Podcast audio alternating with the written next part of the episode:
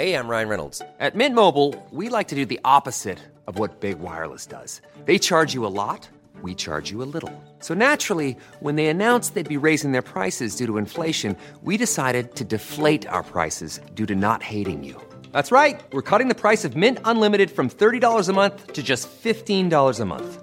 Give it a try at mintmobile.com slash switch. $45 upfront for three months plus taxes and fees. Promo rate for new customers for limited time. Unlimited more than 40 gigabytes per month. Slows. Full terms at mintmobile.com.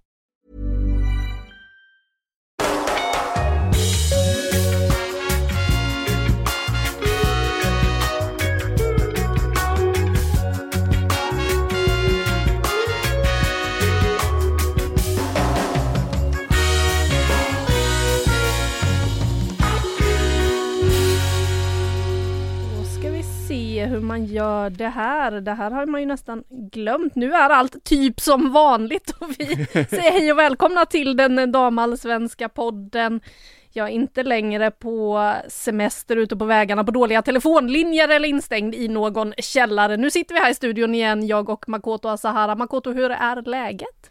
Det är bra, tycker jag. Det är ju fullt upp. Man sitter ju här i den här studion lite oftare kanske med alla möjliga poddar och sånt. Men det är skönt att på något sätt ändå kliva av pressen som programledarstolen ger och lämna över den till, till dig Anna. Så att det känns lite mer som vanligt igen, tycker jag. Nu när också serien är igång som vanligt. Ja, den är ju det. Det är full fart kan man säga i eh, damallsvenskan och eh, ja, ni som har hört de två senaste avsnitten har ju hört mig tjata om att jag skulle till Skåne och vilka matcher det blev. Jag vill börja där, såklart. Ja, ja, vi får börja i Skåne. Jag vet inte vill släppa Skåne riktigt än. Nej, vi nej. där tycker jag. Jag älskar att vara nere i Skåne, det är alltid lika härligt att eh, få vara där, men också om vi ska prata om eh, matcherna där, eh, där ju de två topplagen Ja, de visade vad de går för kan man säga. Om vi börjar med liksom Kristianstad-Häcken, visserligen då ett Kristianstad som har spelat Champions League-kvalet som hade förlusten mot Bordeaux i benen och hade lite svårt i början, men så kommer ju Häcken ut och när de sätter fart, jäklar vad fort det går när Häckens offensiv eh, sätter fart. Alltså självförtroendet på Filippa Angeldal, det kändes ju som att hon själv kunde liksom ha det där mittfältet och då hon dessutom en sån som Kurmark jämte sig. Ja, eh, det var en, ett styrkebesked från eh, Häcken redan då i matchen mot Kristianstad, då ett Kristianstad som slutade trea i fjol, som kom tillbaka bättre i det i andra halvlek och som tränaren Beta Gunnarsdottir sa efter liksom att ja, vi försvarar ju oss väldigt bra i första halvlek och det gör de för att eh, Häcken skapar ju så otroligt mycket chanser. Alltså det är chans på chans på chans på chans på chans. Man hann knappt andas mellan försöken. Men sen kunde de ju inte göra något vettigt med bollen och det var hon ganska irriterad över. Eh, tyckte det var lite synd att de gav bort bollen så pass enkelt men även hon då imponerad av den här offensiven som Häcken har. Och eh, än så länge ser det ju ut som att både Filippa Angeldal och Stina Blackstenius blir kvar. Spelarna själva vill inte kommentera hur det ser ut. Mats Gren är väldigt tydlig med att det ska in mycket pengar om vi ska släppa dem med tanke på att det svenska fönstret är stängt. Eh, Vi kan inte värva in några ersättare. Och dessutom så har ju då det här Häcken mött Hammarby i helgen och om det var en styrkedemonstration mot Kristianstad så ja, de slog ju inte av på takten mot Nej, eh, Hammarby direkt. heller precis. Nej, inte direkt. Det var ju, ja, de hade ju i och för sig en inledande kvart där som var. Ja, eh, Hammarby ledde ju faktiskt den här matchen. Ja, ja, men de- Hammarby-. Man glömmer lätt att Hammarby börjar faktiskt den här matchen ganska bra. De hade ju en käftsväll mot Eskilstuna när de skulle resa sig ifrån här, börjar med ett bra pressspel, liksom ligger på och får ju också det här målet på en, på en målvaktsretur från Jennifer Falk då som Hanna Lundqvist av alla spelare är framme och petar in. Eh, och då kändes det, man, nu, nu kanske Hammarby får den här vändningen de behöver. Nu var ju Häcken skyhöga favoriter inför den här matchen såklart. Och det motsvarar de ju sen också. Kvitteringen dröjer ju inte jättelänge. Dilja Sommer som trots alla nyförvärv som har gjorts under sommaren fortfarande går in och levererar på samma sätt de gjorde under våren. Eh, säsongens fynd måste man ju säga sett till liksom vad man förväntar sig av henne när hon kom in och hur det gick till liksom och hur hon har levererat. Och sen så var det ju bara, ja det var ju enkelriktad trafik mot Hammarby-målet mer eller mindre. Såklart Hammarby dök upp då och då och hade lite möjligheter och gör ju en spelmässigt bättre insats än vad de kanske gjorde mot Eskilstuna.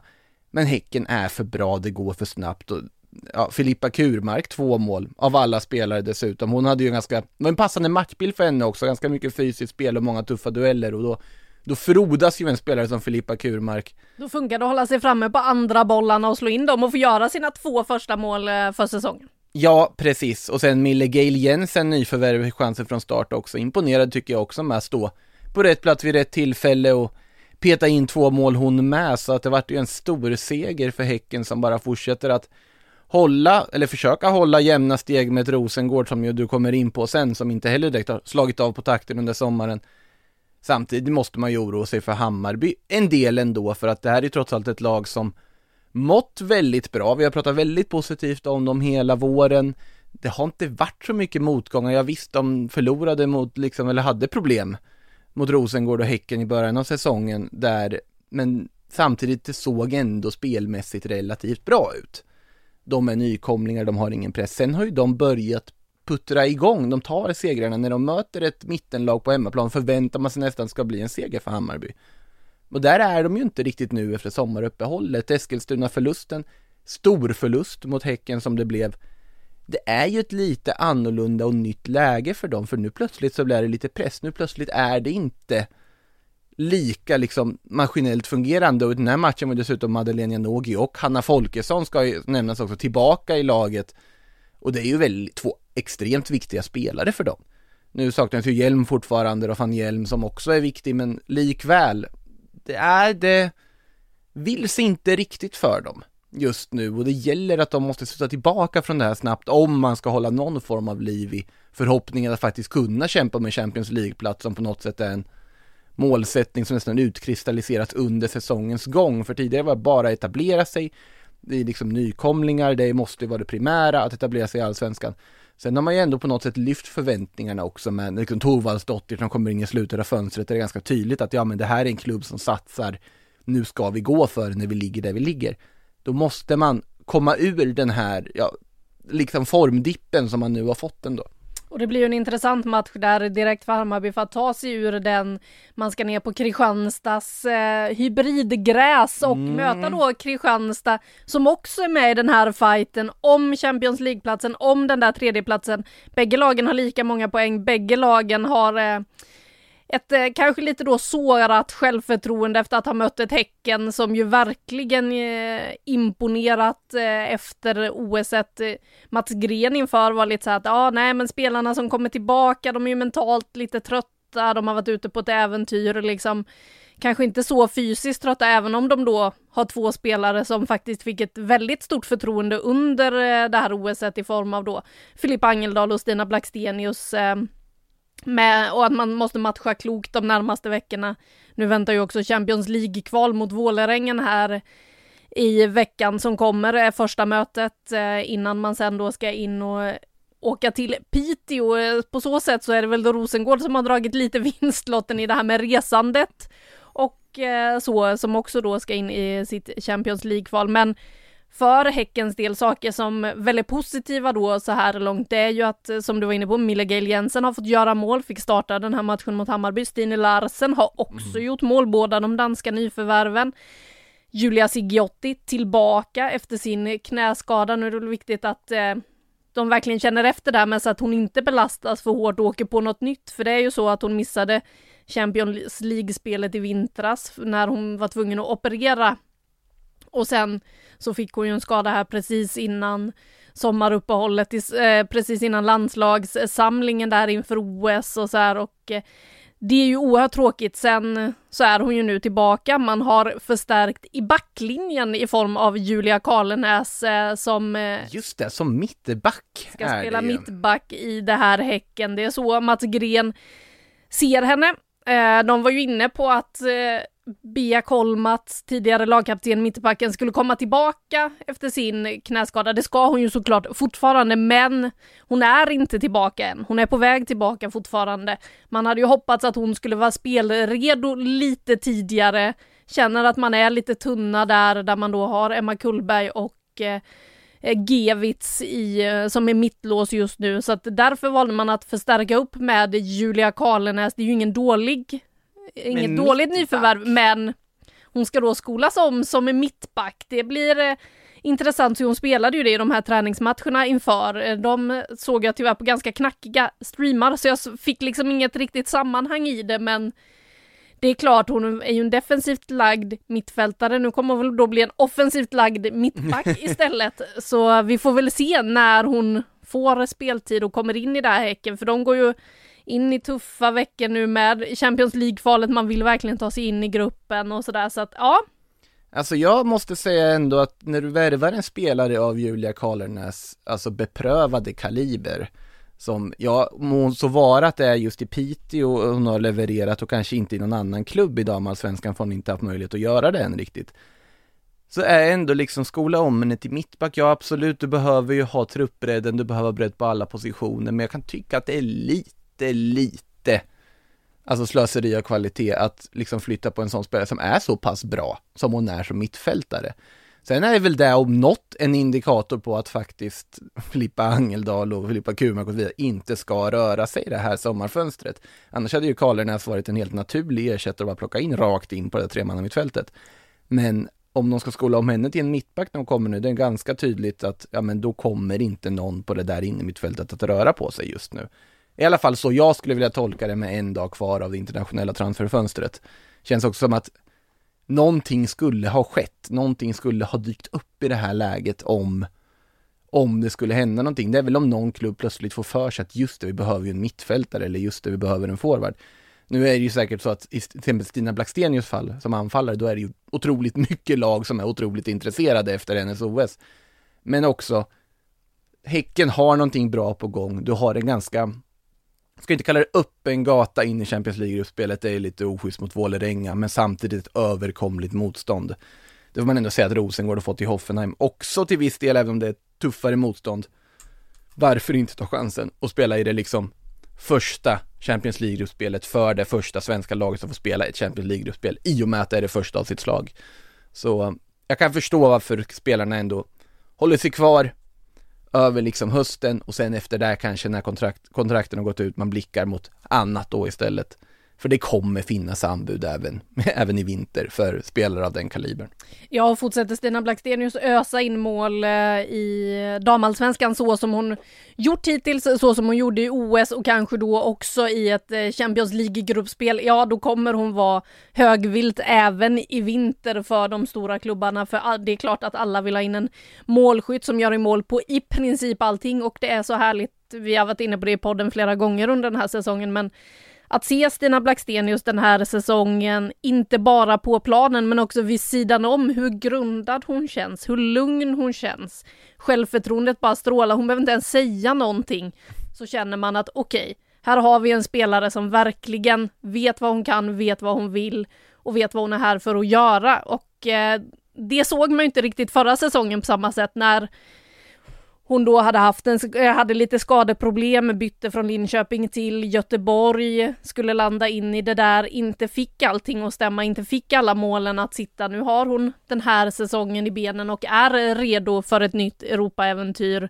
Eh, det blir spännande att se henne där, men tills dess så eh, är jag väldigt glad att vi får se henne och eh, även då Filippa Angeldal i damallsvenskan, för det de har visat upp de här två matcherna är otroligt imponerande de är ju lite för bra för den här serien, så är det ju. Alltså, ja, ja det, det där, alltså statistiken på Blackstenius talar sitt tydliga språk liksom, att hon leder skytteligan, hon leder assistligan, alltså det, det, det ska till väldigt bra fotbollsspelare för att kunna leda båda de kolumnerna. Och också liksom, det här är inte, hon är inte bara nyttig på att hon gör poäng och gör liksom assist eller mål.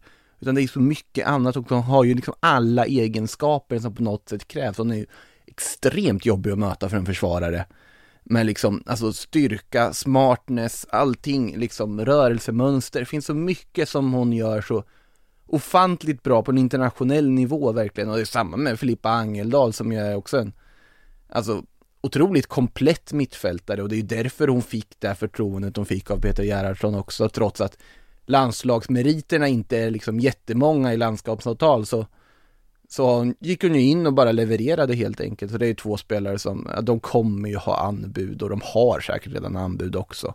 Så um, nej, fin framtid väntar dem utan tvekan. Ja, det intressanta blir ju ifall det skulle dyka upp någonting eh, där det finns ett intresse från någon klubb och Häcken faktiskt skulle sätta sig emot för att det inte dyker upp tillräckligt mycket pengar och spelarna är sugna på att gå. Det är ju en situation som skulle kunna uppstå i och med att eh, Häcken inte kan värva, men eh, ja, vi får väl se vad som händer och eh, sker i fallen Filippa Angeldal och Stina Blackstenius. När vi ändå är inne på liksom eh, det här med OS och allting så kan vi ju gå vidare till Rosengård och Caroline Seger som eh, själv inte är eh, så sugen på att snacka om OS än, det kan man förstå. Vi såg ju hennes inlägg på sociala medier, vi har diskuterat det här i podden.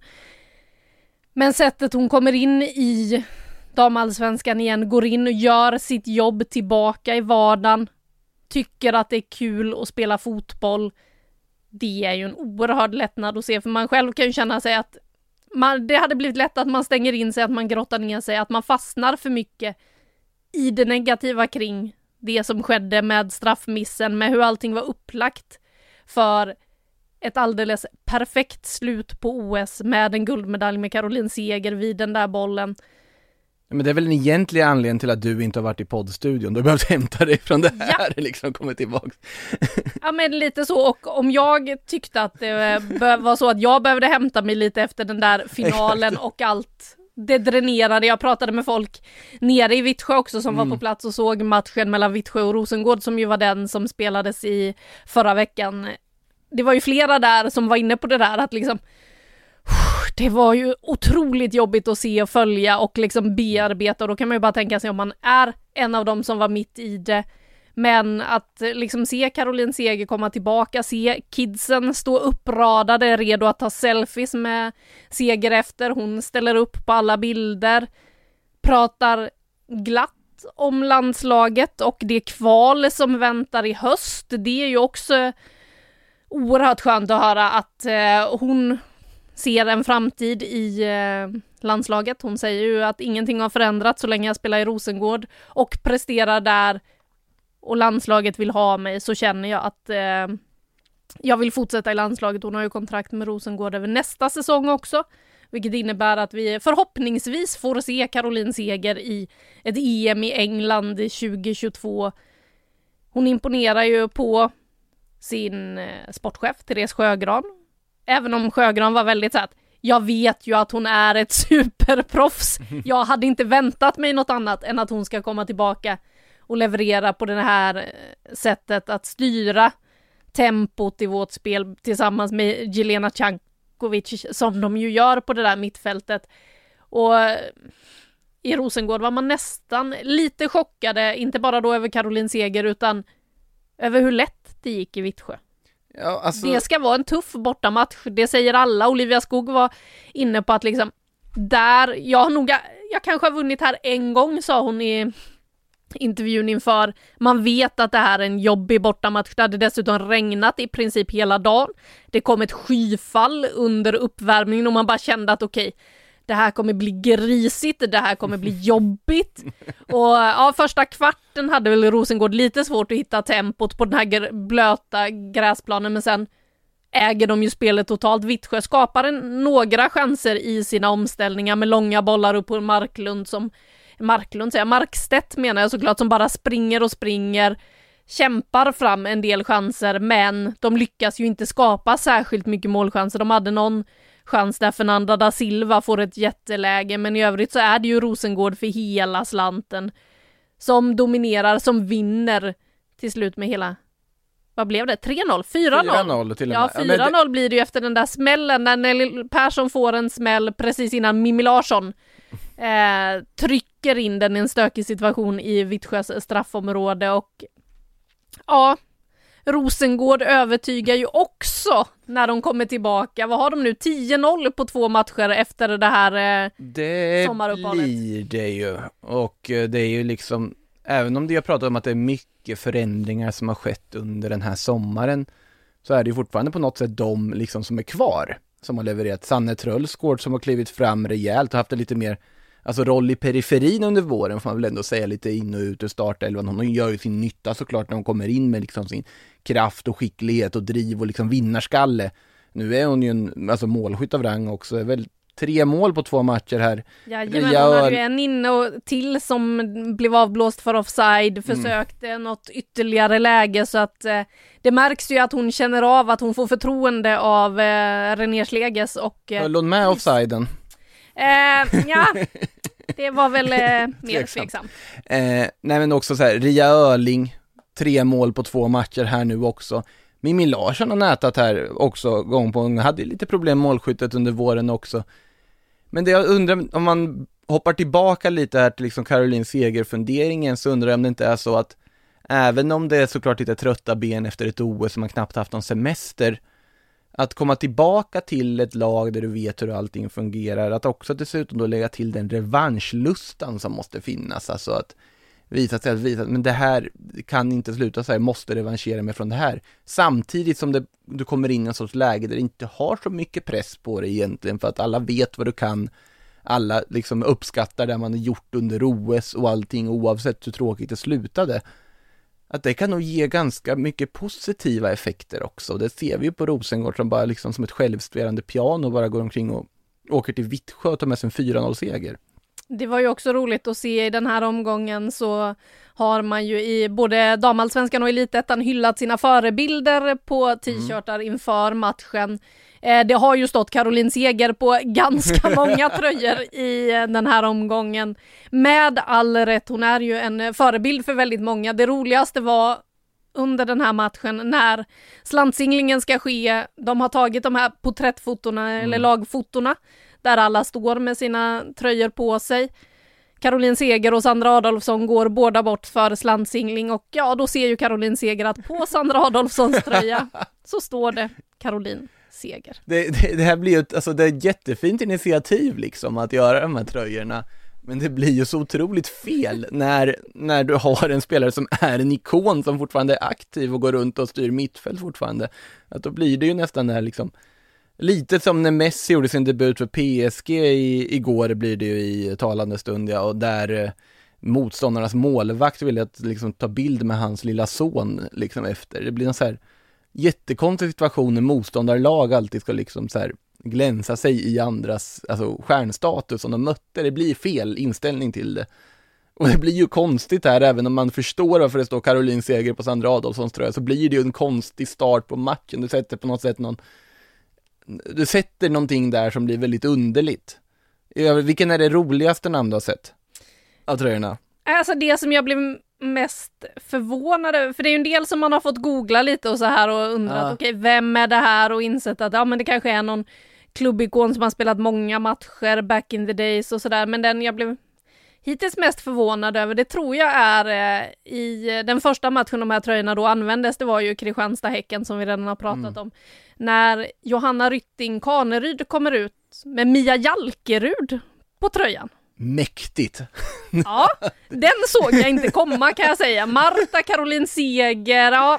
Sådana här namn har man ju väntat sig. Lotta Schelin har man ju sett. Fast det finns Malin en logik. Det finns en logik i det. Alltså, var det inte liksom, det var ju Djurgården som Rutin Kaneryd slog igenom en gång i tiden. Det var väl när Mia Jalkerud styrde och ställde där i det där anfallet liksom. Ja, och Mia. Jalkerud verkar ju ha satt spår hos spelare som har spelat med henne och framförallt då djurgårdare. Hon är ju en ikon där. Vi ska tillbaka till henne om en liten stund när vi ska snacka mer Eskilstuna. Men ja, nej, det är väl nog ett av namnen som har förvånat mig mest. Har du reagerat på något speciellt? Alltså jag, jag blev ju glad över en bild i promotionmaterialet som kom när de släppte det här, eh, att det skulle bli det här initiativet. Och det, nu, är, nu talar jag ju färgat här, men att, men att Honoka Hayashi hade Shinji Kagawa på tröjan tyckte jag ändå var, tyckte jag ändå var väldigt fint. Shinji Kagawa, alltså gammal japansk eh, landslagsmittfältare, spelade i Manchester United och Borussia Dortmund och så vidare bland annat. Och det finns ju lite likheter i spelstilen också tycker jag mellan Kagawa och eh, Hayashi, så det tyckte jag i alla fall var väldigt fint. Ja, det kan jag hålla med om och eh, nej, det, var, det har varit roligt att se alla de här namnen på förebilder ehm, och som sagt många hade Caroline Seger. Vem hade då Caroline Seger på sin tröja? Jo, sin egen sportchef. Therese. Jag trodde du skulle säga sig själv. Det hade varit fint. Det hade varit Nej, så jag är min egen. Nej men vi, vi gjorde ju en sån här, eh, vår kollega Petra Thorén inför VM 2019 var det väl när vi pratade med flera av de framstående spelarna om vilka som är deras förebilder och då kanske inte bara på planen utan förebilder allmänt. Eh, Nilla Fischer lyfte väl upp Stadsmissionen i Linköping och arbetet som görs där bland annat. Då sa Caroline Seger mamma och pappa. De som har sett nästan alla matcher som har funnits där i vått och torrt, Birgitta och Så- Mikael. Så att mamma och pappa blev petade alltså? Ja, för Therese Sjögran sa ju det att, eh, ja nej hon har väl själv sagt att eh, hon inte har någon eh, riktig förebild. Sen kom hon på mitt namn. Därför står det Therese Sjögran och Caroline Men, Seger. men alltså för att eh, det kanske var så att hon inte fick skriva mamma och pappa då? Jag tänkte också det först, men det är flera som har haft sin mamma och pappa efter det, så att ja, jag vet inte riktigt. Men Alltså det haft två hon- namn då också på tröjan? Ja, eller att det har stått mamma och pappa. En del har haft för och efternamn, en del har haft att det har stått mamma och pappa. Eh, men det kan väl ha varit lite så att man i det här läget tänkte mer en fotbollsförebild, för det är ju det den här kampanjen lite går ut på, Ja, att alltså- alla unga spelare inte har haft eller har en förebild. Eh, Det finns ju mängder numera, vilket är härligt att se och och som också då visualiseras en del på de här tröjorna, även om det då kan bli lite skevt med tanke på att flera av förebilderna fortfarande spelar. Alltså inte för att vara sån eller för att eh, på något sätt nedvärdera en väldigt fin föräldrarelation som någon kan ha med någon, men det är inte lite tråkigt att skriva mamma, pappa på en sån tröja? Alltså hur, hur fint den liksom relationen kan vara och hur stora förebilder de är ändå så liksom Tänk utanför boxen, liksom. Tänk Caroline Seger eller, eller Mia Jalkerud för den delen. Ja, Det piggade upp. det gjorde det faktiskt. Eh, Jag blev väldigt glad. Man blev, det är kul att läsa alla de där namnen och eh, på en del av dem då få googla lite för att se och eh, själv minnas vilka som har funnits där längs vägen tidigare. Men ja, eh, Rosengård och Häcken har vi väl hyllat ordentligt här nu. De har ju sannoliken dominerat eh, under, eller efter den här omstarten. Ska båda nu in i Champions League. Det blir intressant att följa vägen mot Hoffenheim och Vålerengen. Rosengård, Hoffenheim ser man ju på Sportbladet eh, under tisdagen. Så att eh, har du ett damallsvenskt abonnemang på Sportbladet Play, ja då kan du se matchen där. Annars så kan du se den om du har plus. Den sänds lite överallt på Aftonbladet men Lite Ja. överallt på Jajamän, plus eller play behöver man så kan man se eh, det första mötet där mellan Rosengård och Hoffenheim som alltså spelas på tisdagen. Vi spelar in det här på måndagen, så imorgon för vår del. eh, Med det sagt så ska vi inte snacka med Europa nu, det tar vi nästa vecka igen. Ja, bra. Du är med på det. Härligt. Du, vad har du mer sett? Du har ju sett, jag måste fråga, hur eh, såg det egentligen ut på Stockholms stadion där ju Djurgårdens nya tränare klev in? Vi har ett Växjö i desperat poängbehov. Eh, vad hände? Hur var det? Djurgården vann med 1-0. Ja, alltså Djurgården under ny tränare ska man ju säga här också, Magnus Paulsson som gör sin första match, haft laget i en vecka ungefär och vet när jag pratade med honom innan där, då första matchen, så var det ganska tydligt att ja men det finns ju grunder här som jag kommer behålla, men det var ganska många olika detaljer i spelet han ville finslipa. Alltså att den här 5-3-2an vi har pratat om här tidigare, den var ju intakt. Måste vara att det var lite förändringar i laget, men det var ju också baserat på att Fanny Long saknades.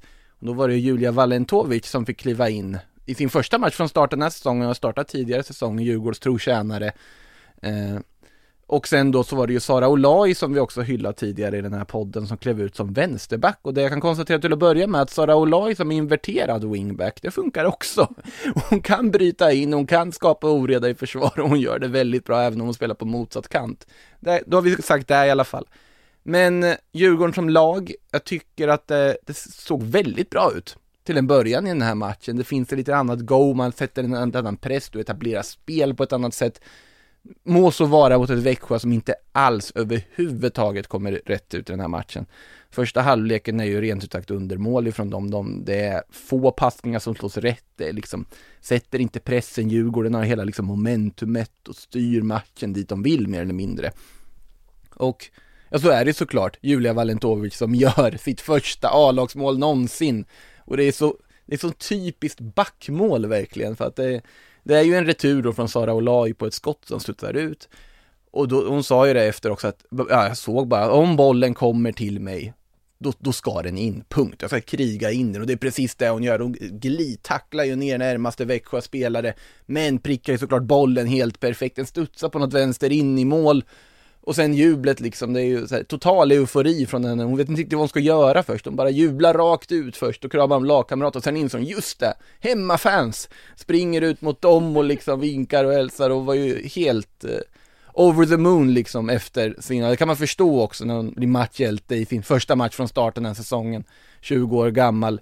Tyckte hon gjorde en väldigt bra insats i övrigt också som högerback ska sägas. Men i alla fall, Djurgården, ja de, det var det de behövde för sen så de skapar väl inte jättemycket läge men man har ganska god kontroll. Blir lite nervigt i slutet när Växjö ändå får till lite mer av sitt spel, skapar lite mer chanser där i andra halvlek, men då är det Kelsey Doherty är ju säker i målet och man håller tätt ändå utan att man var allt för stressad över det. Om man säger så här, jag hade ju börjat skriva min, min text liksom från matchen och hade liksom ett resultatet klart där på, på pränt i princip redan vid minut 60-70. Vilket ju såklart är livsfarligt att göra men Men i alla fall, det kändes säkert, det kändes kontrollerat och det är ju var ju väldigt, väldigt tydligt på Växjö hur hårt den här förlusten tog för att återigen, man gör inte mål. Det är dessutom ett fall rejält bakåt från insatsen mot Vittsjö innan, där man ändå gör ganska mycket. Man skapar chanser, men då var det ju en strålande Sabrina D'Angelo bland annat som stoppade Adelina Engman där i hennes två frilägen bland annat. Men här skapar man ingenting. Det blir liksom Engman, Kauppi blir för inblandade i defensiven och liksom får göra annat typ av jobb som inte riktigt passar dem.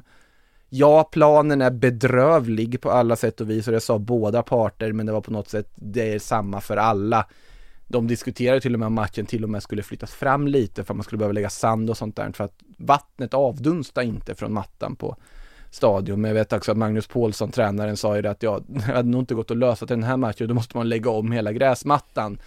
Eh, liten pik kanske till till, till hur den är, för den har varit lite omdiskuterad även om den stundtals varit väldigt fin. Så det var ingen lätt plan att spela på, bollen studsar. Den är inte gjord för någon form av skönspel, men Djurgården i den här upplagan är ju inte så här, det är inget tiki-taka-lag direkt. Men det är effektivt, det fungerar och i den här matchen tycker jag man tar steg framåt i hur man etablerar spelet och ändå skapar möjligheter och gör saker. Sen finns det ju såklart saker att förbättra fortfarande. Och det funkar mot ett Växjö som fortfarande famlar i mörkret här. Ja, visst har det nya finländska anfallsparet gett effekt på att det känns farligare när de, de kan skapa lägen. Så nu är den här matchen en platt match rakt av från Växjö. Men det här var också en typ av sån match där de måste nästan börja ta poäng. De måste åtminstone få in ett mål. För att avståndet uppåt, AIK har vi sagt, de imponerar efter uppehållet. Piteå har fått in Fanny Andersson, bara där gör ju de till ett bättre lag. KIF Örebro finns alla anledningar att vara lite orolig för. De har inte hunnit möta Linköping när vi spelar in här, men men där finns ju alla anledningar att vara orolig, men det är fortfarande ett ganska långt avstånd uppåt. Och för att liksom, till att börja med måste de börja vinna matcher, för det har de inte gjort i år. Och, det, och för att vinna matcher måste du göra mål. Men det, liksom, det är otroligt basic komponenter för att klara, klara ett kontrakt som de saknar och verkligen måste kämpa för att få ihop. Och känslan var att det var, näst, det var en otrolig uppgivenhet liksom rakt igenom. Eh, Maria Nilsson satt ju ganska länge ute på planen tillsammans liksom med ledarteamet och liksom spelare liksom efter innan de kom för, bort liksom mot mixade zoner och så vidare på stadion och ja, man märkte att den tog väldigt hårt den här förlusten och att det var i princip typ typ, ja, vi måste ju bara jobba på. Vi måste bara försöka få det att lossna på något sätt. Och jag vet inte hur du känner Anna som ändå har geografiska kopplingar till Växjö, liksom, vad, vad, ska de göra för att rädda det här? Men det som är så märkligt med Växjö, det är ju om man tittar på truppen, tittar på vad de har för spelare. Det är ju spelare som, och en trupp som borde vara betydligt bättre än vad de är. Och, det är inget strykgäng på pappret. Nej, det är det verkligen inte och eh, nu är det liksom andra året i rad man har det tufft. Förra året så kom ju Maria, eller fick Maria Nilsson ta över huvudansvaret. Satte tillbaka till en fyrbackslinje och fick det liksom att stämma och fick en bra höst. Det tänkte man att de skulle kunna rida vidare på i år, men så fick man inte målskyttet att funka alls. Signe Holt Andersen gjorde inte de där målen hon gjorde i fjol. Man hade ju faktiskt problem med målskyttet, målskyttet redan under fjolårssäsongen och Ja, frågan är vad det är som inte stämmer. Jag passade faktiskt på att fråga, Ria Öling är ju en spelare de har tappat inför den här mm. säsongen. Jag frågade henne lite där nere i Vittsjö om hon följer Växjö någonting och liksom vad hon tänker om det som händer där och hon såg ju nästan lika förbryllad ut som vi som ser dem utifrån. Ja, det gör ju Öling nu också, även om hon såklart känner en del av spelarna, men hon sa ju det att de kan ju fortfarande spela fotboll, men de gör inte mål. De måste, alltså chanserna sitter ju inte och det måste vara så otroligt frustrerande att det har gått så här långt att man inte sätter chanserna. Det har funnits möjligheter att ta de där tre poängarna. Man krigar, det är klart att det är jobbigt att se då också de andra lagen ta lite oväntade trepoängare här och där när man själv inte gör det och eh, ja, vinner inte Växjö i nästa omgång så kan de nog eh, sikta in sig på att det blir spel i Elitettan eh, nästa säsong. Du vill säsong. sträcka dig så långt ändå? Nästa omgång möter man KIF Örebro på hemmaplan. Det är Hej, jag Ryan Reynolds. At Mint Mobile, we like to do the opposite of what Big Wireless does. They charge you a lot, we charge you a little. So naturally, when they announced they'd be raising their prices due to inflation, we decided to deflate our prices due to not hating you. That's right. We're cutting the price of Mint Unlimited from $30 a month to just $15 a month. Give it a try at mintmobile.com slash switch. $45 up front for three months plus taxes and fees. Promo for new customers for limited time. Unlimited more than 40 gigabytes per month. Slows. Full terms at mintmobile.com. Är en måste-match för Växjö. Det stämmer ju, utan tvekan. Och sen det som är konstigt tycker jag också att Alltså det finns ju en grundstruktur. Det här är inte ett lag som på något sätt har liksom kollapsat likt vi sett typ KIF Örebro göra stundtals, även om de har extremt höga höjder samtidigt. Eller som AIK som kollapsade under hela sommaren för att sen därefter komma tillbaka som ett helt annat lag nu efter uppehållet. De här kollapserna sker aldrig hos Växjö på samma sätt, utan de defensiven sitter, de har ett alltså, duktigt mittfält med, med väldigt nyttiga spelartyper i Allanen och Jonsson Har och så vidare som gör mycket nytta, gör mycket bra saker med bollen när de får den. Men det vill sig inte för att de kan inte göra mål och det, det är så många uddamålsförluster, det är så många liksom 0-1, 0-2 där, där man så här, i vissa tillfällen kanske har fått med sig något, eller 0-0 resultat för den delen. Det är ju liksom tre av de fyra kryssen de samlat ihop är väl 0-0 resultat. Och det är helt, det är fascinerande att man kan gå så här långt i en serie och bara gjort tre mål. Det, det, det är otroligt fascinerande och det är ju det måste vara otroligt jobbigt att liksom försöka lista ut vad det är man ska göra för att förändra det, för nu har de, de har gjort saker i sommar. Och, och så får man två stycken nya målnollor framåt direkt efter sommaruppehållet. Nej. Det blir ju ett slag i ansiktet och det är ju så att Växjö, de här uddamålsförlusterna har kommit mot lag som Kristianstad, det har kommit mot Rosengård, även om den enda storförlusten hittills också kom mot Rosengård när man eh, förlorade med 5-0 precis innan sommaruppehållet där i bort på bortaplan mot Rosengård. Men har inte det till i år typ att få en sån torsk mot Rosengård? Alla får väl det? Eh, lite så. Det är ju de där två lagen som är dominanta i form av Rosengård och eh, Häcken. Förra året var det ju faktiskt så att det bara i princip var Rosengård som vann med de stora siffrorna medan dåvarande Göteborg puttrade på med sina ett och mm. tvåmålssegrar och till slut vann serien. Nu är ju även Häcken så att de vinner med de här stora siffrorna ibland så att eh, ja, Nej, det är klart att det måste vara jobbigt för Växjö att försöka lista ut vad ska vi göra annorlunda? Hur ska vi få bort det här? Sitter det i väggarna? Var får man, varför får man inte det att funka? Ja, vi får väl se vad som händer där de senaste omgångarna och apropå att KIF Örebro nu blir det liksom en eh, måste-match för Växjö. Då ska vi veta att senast Växjö mötte dem, ja då hade de mött Hammarby och fått storstryk i omgången innan.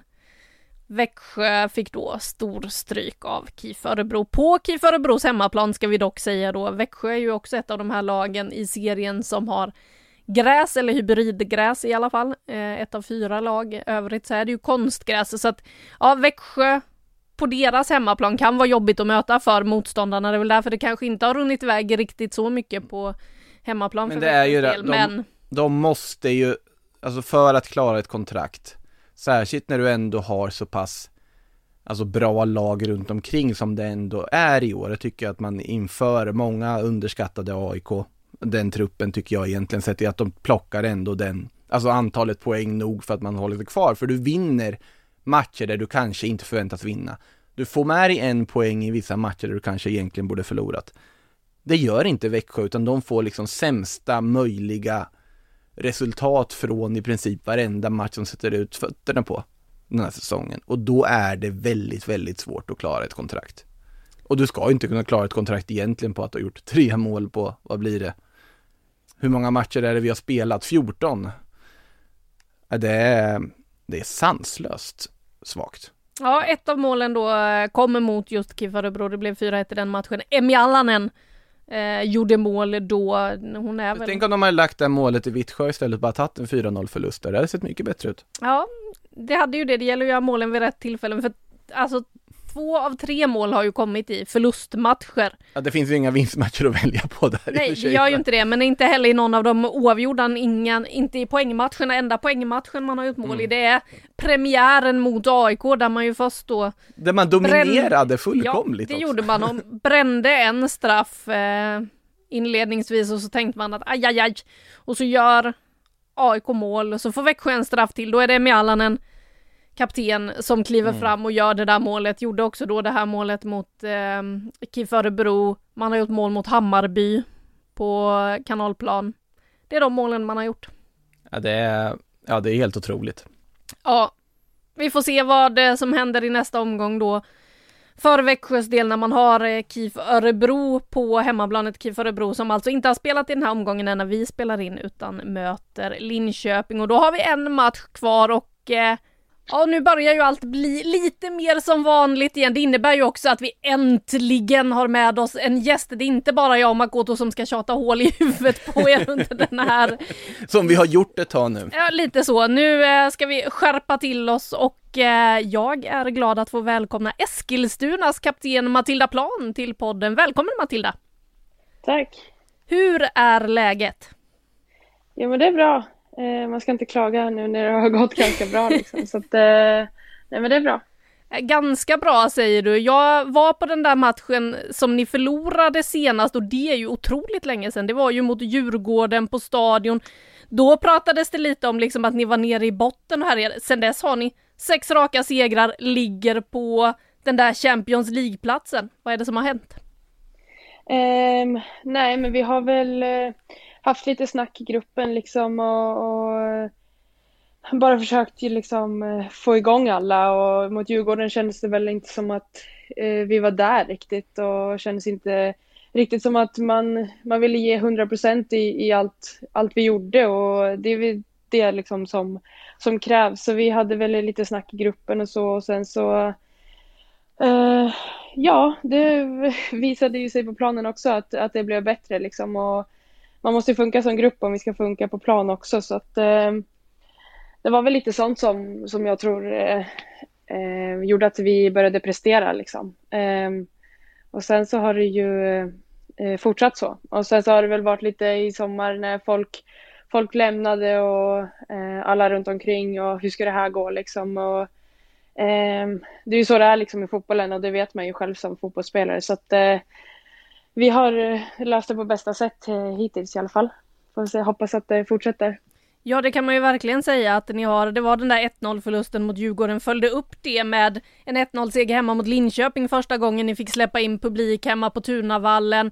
Vad betydde den segern liksom för er som grupp och att få tillbaka publiken och stödet på läktarna?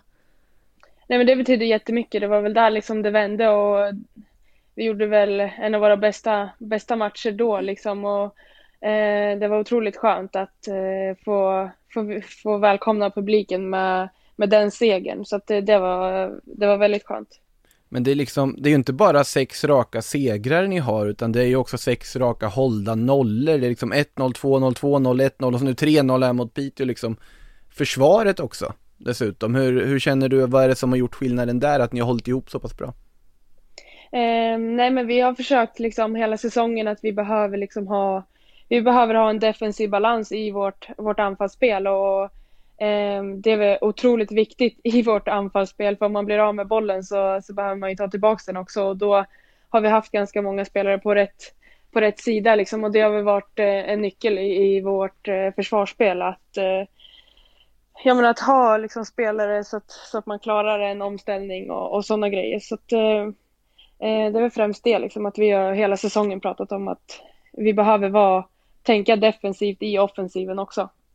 Det har ju pratats massa som du nämnde där om spelarna som försvunnit i sommar och vi har suttit här och varit lite oroliga, bevisligen i alla fall hittills utan anledning varit oroliga.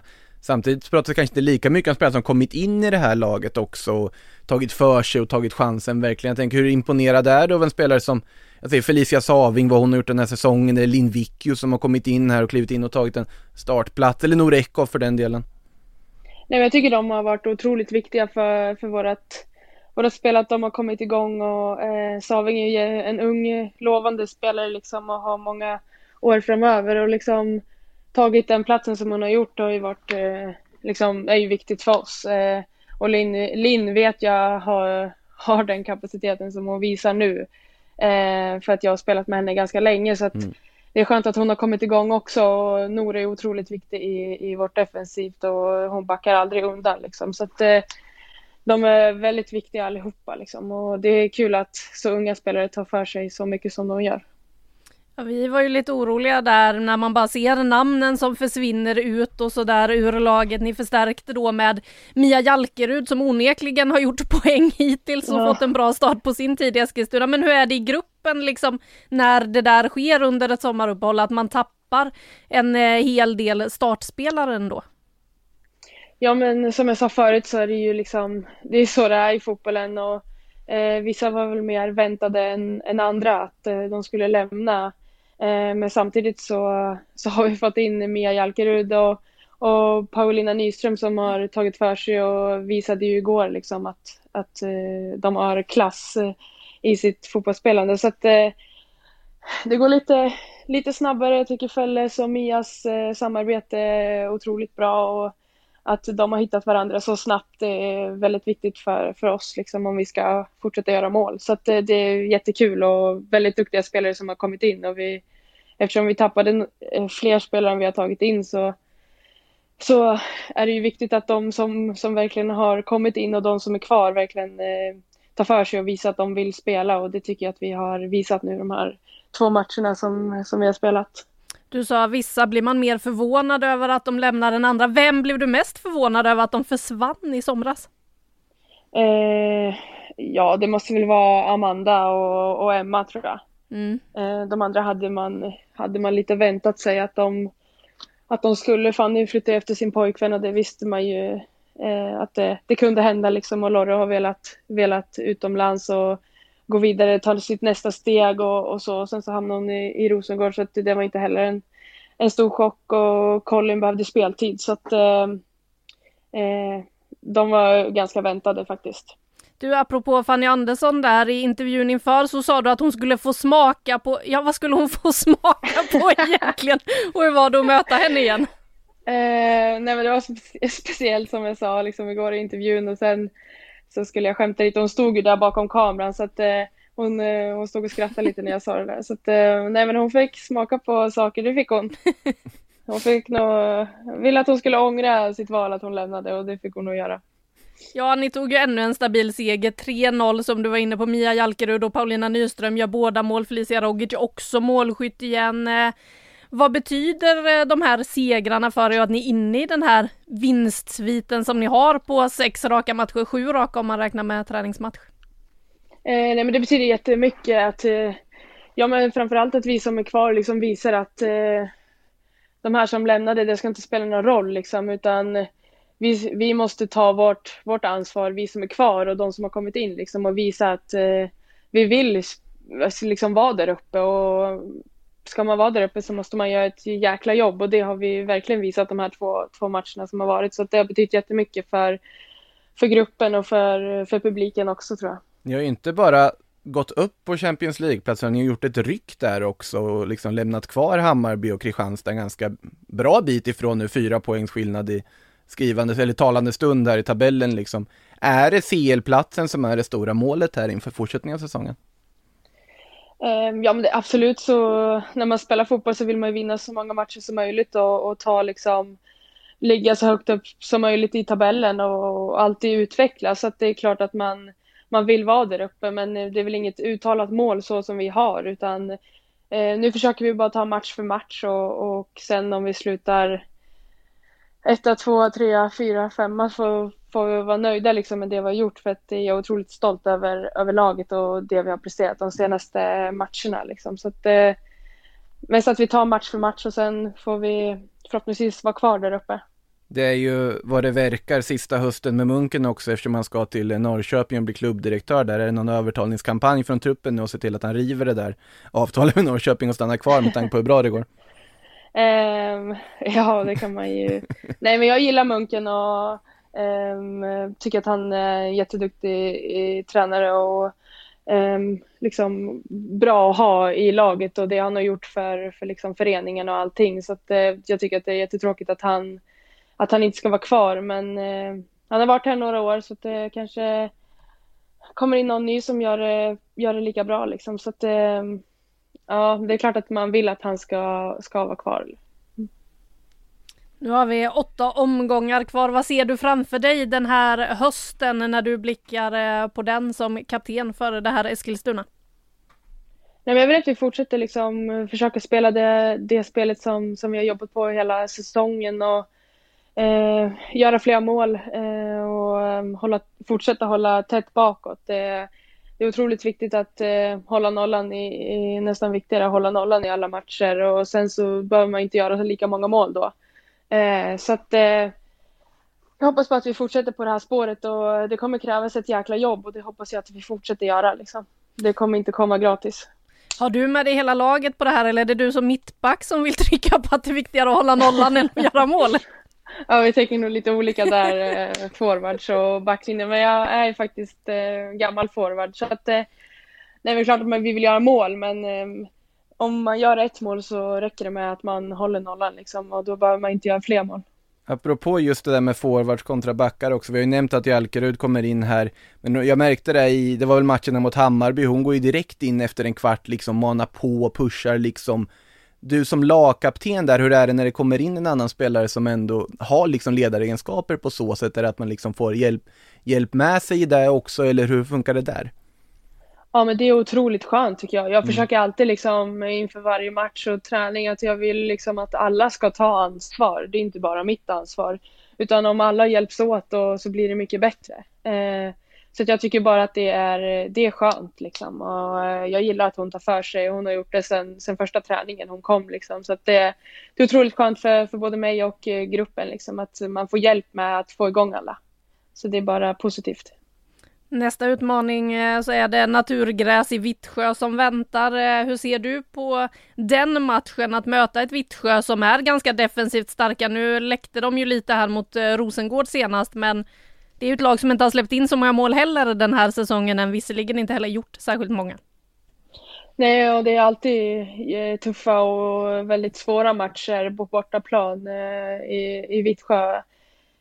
Man har väl alltid dåliga minnen därifrån tänkte jag säga. Jag tror inte jag har vunnit där borta någon gång. Så att förhoppningsvis blir det väl första, första segern där borta. Men det är alltid tuffa, men de är ju otroligt tuffa liksom och stora stora och långa spelare där så att eh, det kommer krävas eh, eh, en kamp och tacklingar kommer det nog smällas på en, en hel del tror jag. Och Lina Nyström kanske har lite insidertips där på vad ni ska göra för att såra Vittsjö? Ja, kanske få några ur balans där så eh, kan det bli några kort kanske. Även om man kanske inte saknar liksom naturgräset i Vittsjö, hur mycket saknar du bandyisen några år efter, eller ett par år efter då? Eh, ja, det var lite jobbigt i, i vintras när de eh, spelade slutspelet där, eh, Västerås. Så att, eh, klart man saknar det lite och i vinter är det ju eh, VM på, på hemmaplan och det hade man ju velat spela liksom. Men, jag tycker att det är ganska skönt att fokusera helt på fotbollen och jag tycker att jag har utvecklats eh, ganska mycket sen jag, sen jag slutade med bandyn och verkligen haft 100% fokus på fotbollen. Var, jag har ju aldrig gjort en försäsong i hela mitt liv så det var väl på tiden. det är inte så att du har mm. ångrat ditt val någon gång här? Eh, nej, faktiskt inte. Eh, det är otroligt skönt för min, för min kropp att bara fokusera på en idrott. Matilda, vi är också väldigt glada att du valde fotbollen så vi får se dig i damallsvenskan och vi tackar så hemskt mycket för att du hade tid att vara med här i damallsvenska podden en sväng. Tack så mycket. Tusen tack och lycka till i höst. Tack så jättemycket. Ja, Eskilstuna och Mia Jalkerud och ja, det är imponerande vad de har gjort, att man har gått in, att man, som du var inne på här med Matilda, har fyra poäng ner nu till Kristianstad och Hammarby som ju var de två lagen man såg inför nu omstarten så här bara, de kommer slåss om den åtråvärda Champions League-platsen. Nu är det Eskilstuna som är där och håller i den biljetten. Eh, tror du att Hammarby eller Kristianstad kommer att rycka den ifrån dem? Jag tror att det lag som inte vinner mötet mellan Kristianstad och Hammarby kan räkna med att det blir väldigt svårt att göra det. Det tror jag. Sen ska sägas Eskilstuna, alltså de kan ju inte fortsätta bara vinna och hålla nollor i varenda match här framöver. De har ju en väldigt god period just nu. Och de har väldigt mycket som fungerar på att man har ändå hittat, liksom, hittat sin melodi som gör att man tar tre poängare. Men jag har ju svårt att se att de ska fortsätta på det inslagna vägen. Jag tror inte att jakten är över för något, varken Kristianstad eller Hammarby, men jag tror att den här matchen som kommer nu, ja den har ju monumental vikt för att hänga på och om då Eskilstuna skulle åka på en nit i nästa omgång, ja då har man ju tagit in det i en poäng igen vid en seger. Där tror jag är enormt viktigt att vinna den matchen. Och där, alltså det är ju hugget som stucket, det beror ju helt på hur Hammarby svarar på ja, den formrad de har haft på sista tiden. Det beror helt på hur Kristianstad reser sig från den här förlusten mot Häcken från CLU-tåget. Jag tror det finns en ganska stor revanschlusta hos dem och jag tycker ändå att de har visat tendenser att vara på väg åt rätt håll efter att ändå haft lite problem med det offensiva tycker jag under säsongen. Det tåls att sägas att Therese S. Åsland har inte nått upp i den nivån som, som hon hade under förra säsongen när hon var seriens kanske bästa spelare. Det är ju hon väl medveten om själv också med tanke på den vinnarskallen eh, som kan vara liksom sur efter att ha gjort två mål i en match och tycka att hon inte har levererat, vilket är fascinerande. Men, ja, oh, alltså Hammarby har ju goda minnen från Kristianstad. Det har de ju från den här matchen, som är en av deras absolut bästa insatser den här säsongen under den fina våren de har haft. Men det är en annan sak att åka till Kristianstad, möta dem på bortaplan, svårspelat Kristianstad IP, au. Alltså, men det är så svårt att tippa den här matchen tycker jag på förhand, det kan gå precis hur som helst. ja, det kan det verkligen. Sen eh, så tycker jag ju att Kristianstad som ryckte upp sig rejält nu senast eh, mot Häcken ändå, även om eh, Häcken dominerar, de har ett bra försvarsspel. Så lite beroende på hur självförtroendet är i Hammarby efter eh, de här två förlusterna som man har nu efter uppehållet. Eh, det kan eh, nog bli ganska avgörande. Jag var imponerad över eh, Siv Atladottir som styrde och ställde enormt i det där försvaret och ju faktiskt satte stopp för eh, Häcken många gånger när de försökte ta sig fram. Gunnarsdottir, Beta då, tränaren i Kristianstad, hon testade sig lite fram där i matchen. Vi satte ju upp en fembackslinje eller trebackslinje lite beroende på hur man ser på det. Men då hade man ju faktiskt inte Josefin Rybrink i backlinjen utan hon fick gå upp i städrollen på mittfältet, den som Evelina Summanen har normalt sett. Summanen var ju avstängd i den här matchen. Han flyttar inte Rybrink. Nej, och när hon sen kom tillbaka så såg det ju lite lugnare ut. Mm. De lyckades hålla i bollen lite mer men ja det är ju så att eh, också som eh, Beta var inne på efter den där matchen att kampen om Champions League-platsen kanske kan bli den mest intressanta den här hösten. Mats Gren höll ju inte med, han tror att eh, Rosengård kanske kommer darra lite plus att vi då har ett toppmöte kvar där mellan just Häcken och Rosengård i Göteborg. Där ser ju då Mats Gren bara tre poäng framför ögonen efter att man förlorade matchen nere i Malmö så att eh, ja, vi får väl se om den blir lika spännande. Just nu så är ju Eskilstuna faktiskt fyra poäng före i kampen om Champions League, men jag tror att Kristianstad är oerhört sugna på att få spela i Europa igen nu när man fick känna efter, fick känna att okej, okay, nej men vi har inte riktigt erfarenheten än. Och för att få erfarenheten, ja men då måste man spela där igen. Så att eh, då krävs det en tredje plats. Och nu har de dessutom fått lite rankningspoäng på att man besegrade Bröndby. Vilket ju, det var ju anledningen också till att man hamnade i en grupp och möter Bordeaux. Vilket ju inte är liksom det mest tacksamma att få en fransk liga trea bara, hej lycka till och ta, ta er vidare från den mötet och det gör man, man står ju ändå väl upp liksom. Men det är en klassskillnad. Det här är alltså laget som kommer bakom Paris och Lyon i franska ligan och det är inte, det är inga dåliga lag vi pratar direkt om vi säger så. Ehm, Nej, de lär vara otroligt sugna på att ge det ännu en chans. Det är ju inget att snacka om. Men ja, det är just den striden jag tror också blir intressantast, just den här Champions League-platsstriden, striden om tredjeplatsen. Jag tror inte att Rosengård kommer att tappa det. Det har jag sagt jättetidigt redan på den här säsongen att de kommer inte tappa det här. De kommer garanterat inte göra det efter liksom hemmamatchen mot AIK som väntar i helgen. Med all respekt till AIK och där de har gjort så, det, jag kan inte. 7-0 senast. Ja men det, det tror jag inte det blir den här gången. Det ska sägas. Jag tror att AIK ändå kommer ha en helt annan approach till den här, ännu defensivare approach till den här matchen. Eh, men Eskilstuna, ja de ska inte kunna rulla vidare på samma sätt som de gör, men det gäller ju också att något av lagen hittar rätt. För Hammarbys del till exempel, vi pratar om Kristianstad-matchen, ja sen är det ju Rosengård efter det, sen är det derby mot Djurgården, derbyn vet vi går precis hur som helst. Och det här Djurgården kanske har då via matcher mot Linköping och Vittsjö kommit ännu mer till sin rätt under ny tränare och så vidare så att det är ju det är tuffa matcher rakt igenom som på något sätt väntar. Ja, det blir ju eh, matcher där Hammarby faktiskt måste bevisa lite.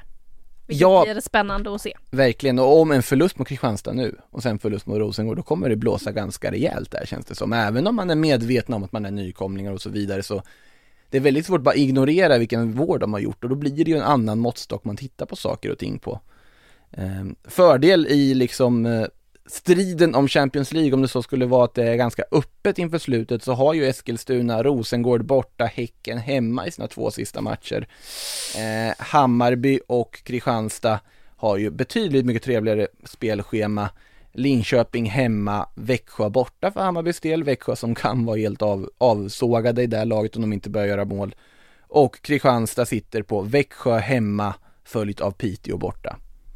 Så att spelschememässigt, om inte Eskilstuna ser till att hålla uppe det här tempot, då kan det bli ganska jobbig eh, slutspurt där ifall det fortfarande skulle vara jämnt i den i den interna ställningen där om tredjeplatsen. Ja, samtidigt så har du varit inne på att du tror att guldstriden är avgjord så att då kanske det ändå ja, blir sig, lite ja... enklare. Jo, men, men samtidigt det här som det ser ut just nu så är ju Häcken och Rosengård eh, två lag som eh, verkligen sticker ut med den kapacitet man har och eh, ja, Mot sådana lag spelar det ingen roll, alltså du, du kommer ha problem ändå. Ja, så är det. Och eh, ja, nej jag tror väl att faktiskt den där guldstriden skulle kunna bli ganska spännande ändå. Ja, okej, när ska Rosengård, ja det, då måste ju Rosengård till att börja med förlora mot Häcken när de har nästa gång. Exakt. Det, det, är ju grund, grundpremissen här. Häcken och då är det tre behöver vinna till. den 2 oktober, så är det. Ja. Och när tappar Rosengård poäng utöver det? Eh, det beror helt på hur det ser ut med eh, Champions League-spel, spelare som är tillgängliga och inte. De fick ju ett tungt besked i veckan och då menar jag inte att Labé lämnar för där hade de ju redan värvat in Tigan Maika som ersättare för Stephanie Labé som är klar för eh, PSG. Utan Fiona Brown som har, fick kliva in som högerback eh, efter att det kom beskedet om att Jessica Wik väntar barn. Det var ju ett betydligt roligare besked. Mm. Ett, sätt, ett roligare sätt att tappa en spelare på den positionen. Fiona Brown, återigen en tung knäskada som gör att hon blir borta. Visst, nu gjorde Schmidt det bra här i mm, matchen mot Vittsjö, men ja, det är ju inte det man vill ha och kommer det några sådana oturliga skadebesked så kan Alltså då kan ju de här poängtappen komma precis när som helst. Man får liksom inte koppla av Samtidigt så vet jag också att Rosengård har lärt sig det från förra säsongen att mm. eh, några dåliga matcher så kan lite vad som helst hända men ja, nej, det är klart att det kan bli ett oväntat poängtapp någonstans när det finns så många matcher kvar att spela så att vi får väl se. Ja, fruktansvärt tråkiga nyheter med Fiona Brown och sen om man bortser från just den personliga delen i det att det är fruktansvärt tråkigt för henne själv så för Rosengårds del, de hade ju garanterat värvat en ytterback i det här fönstret om de hade vetat att det här skulle hända. Med tanke på att just den positionen också var ganska liksom ja, det var inte jättemycket bredd efter att Jessica Wik fick eh, liksom inte, sku, inte skulle bli tillgänglig för spel. Ja, Schmidt kommer in där absolut, men om, säg att hon skulle vara avstängd eller hon skulle få en skada, vem går in? Ja, det, Olivia Skog, högerback, det har vi sett i landslaget. Tror det är bra i och för sig, men Ja, de har ju lite spelare att jobba med, men ja, nej, i så fall så kan det bli lite stökigt, så är det ju. Ja, men de på något sätt känner jag att de löser det ändå, för de har en så bred upp och så mycket kompetens i det där laget att det jag har väldigt svårt att se poängtappet och då, nu räknar vi dessutom utifrån tecken ska gå helt rent. Det gör vi absolut. Och det är också den aspekten man alltid ska ha i åtanke att just Vad ska det... du se deras poängtapp annars då? Ja, det vet jag. Mot Rosengård i och för sig så ser jag ett poängtapp som är annalkande. Men jag ser ju samma liksom om båda lagen skulle gå helt rent förutom att Häcken vinner mot Rosengård, ja då är det ju klart för Rosengård just nu. Så är det. Men såklart alltså en hemmamatch mot Kristianstad där en söndag i september, vem vet vad Rosengård kan få för sig då om liksom Kristianstad lyckas stänga igen där helt, det, det vet man ju inte, det är så, så öppet är det ju ändå men Nej, jag svårt. Sitter i min app och inser att eh, anledningen till att jag inte hittar Häcken i spelschemat är för att den här appen fortfarande har Kopparberg Göteborgs logga. Det förklarar varför det var väldigt svårt att hitta Häcken-matcher. Undrar Ja. vilka, vilka poängtapp de skulle kunna åka på. De har ett ganska skönt schema också. Alltså nu är det ju Piteå borta har vi ju nämnt. Sen är det liksom KIF Örebro hemma, Växjö borta. Sen kommer Rosengårdsmatchen. Så att de har ju väldigt god chans att bara gå tokrent fram till dess. Och dessutom har de avverkat Kristianstad. De har avverkat två matcher mot Hammarby. Så spelschememässigt såklart det ser lite bättre ut för Häcken. Som dessutom har hemmamatchen mot Rosengård. Absolut. Men alltså, de är ju så bra Rosengård. De är så bra så att det är liksom så här. utan att jag tycker de är så, så otrolig styrka rakt igenom i det de gör. Så jag har fortfarande, mitt guldtips känns säkert. Ja, det är ju två giganter vi har just nu i den här serien. Vi eh, fortsätter följa dem. Med det så har vi pratat på en hel del här. I helgen ser vi väl kanske då framförallt eh, fram emot den där matchen mellan Kristianstad och Hammarby som blir en god bit att följa på Sportbladet Play. Ni som har lyssnat så här långt vet ju att vi sänder samtliga matcher i OBOS damallsvenskan den här säsongen också. Så att eh, har du inte redan ett abonnemang, vill se mer av de här spelarna, de här lagen, då skaffar du ett abonnemang genast. Det är mitt tips, mitt råd. Eh, vill du eh, se lite höjdpunkter och annat kul, ja då kommer det ett nytt segertåget i veckan också. Där ska vi bland annat eh, titta lite på vad Johanna Rytting Kaneryd egentligen hade för sig i Kristianstad. Ja, jag lämnade så, så får man kolla på segertåget. Jag är, jag är lika nyfiken som du och jag ska ju vara med i programmet. Ja, du kommer få veta mer innan vi spelar in. Men hörni, med det oerhört härligt att vara tillbaka på riktigt eh, och dra igång den här höstsäsongen som vi ser fram emot med spänning. Eh, Vi hörs igen nästa vecka precis som vanligt.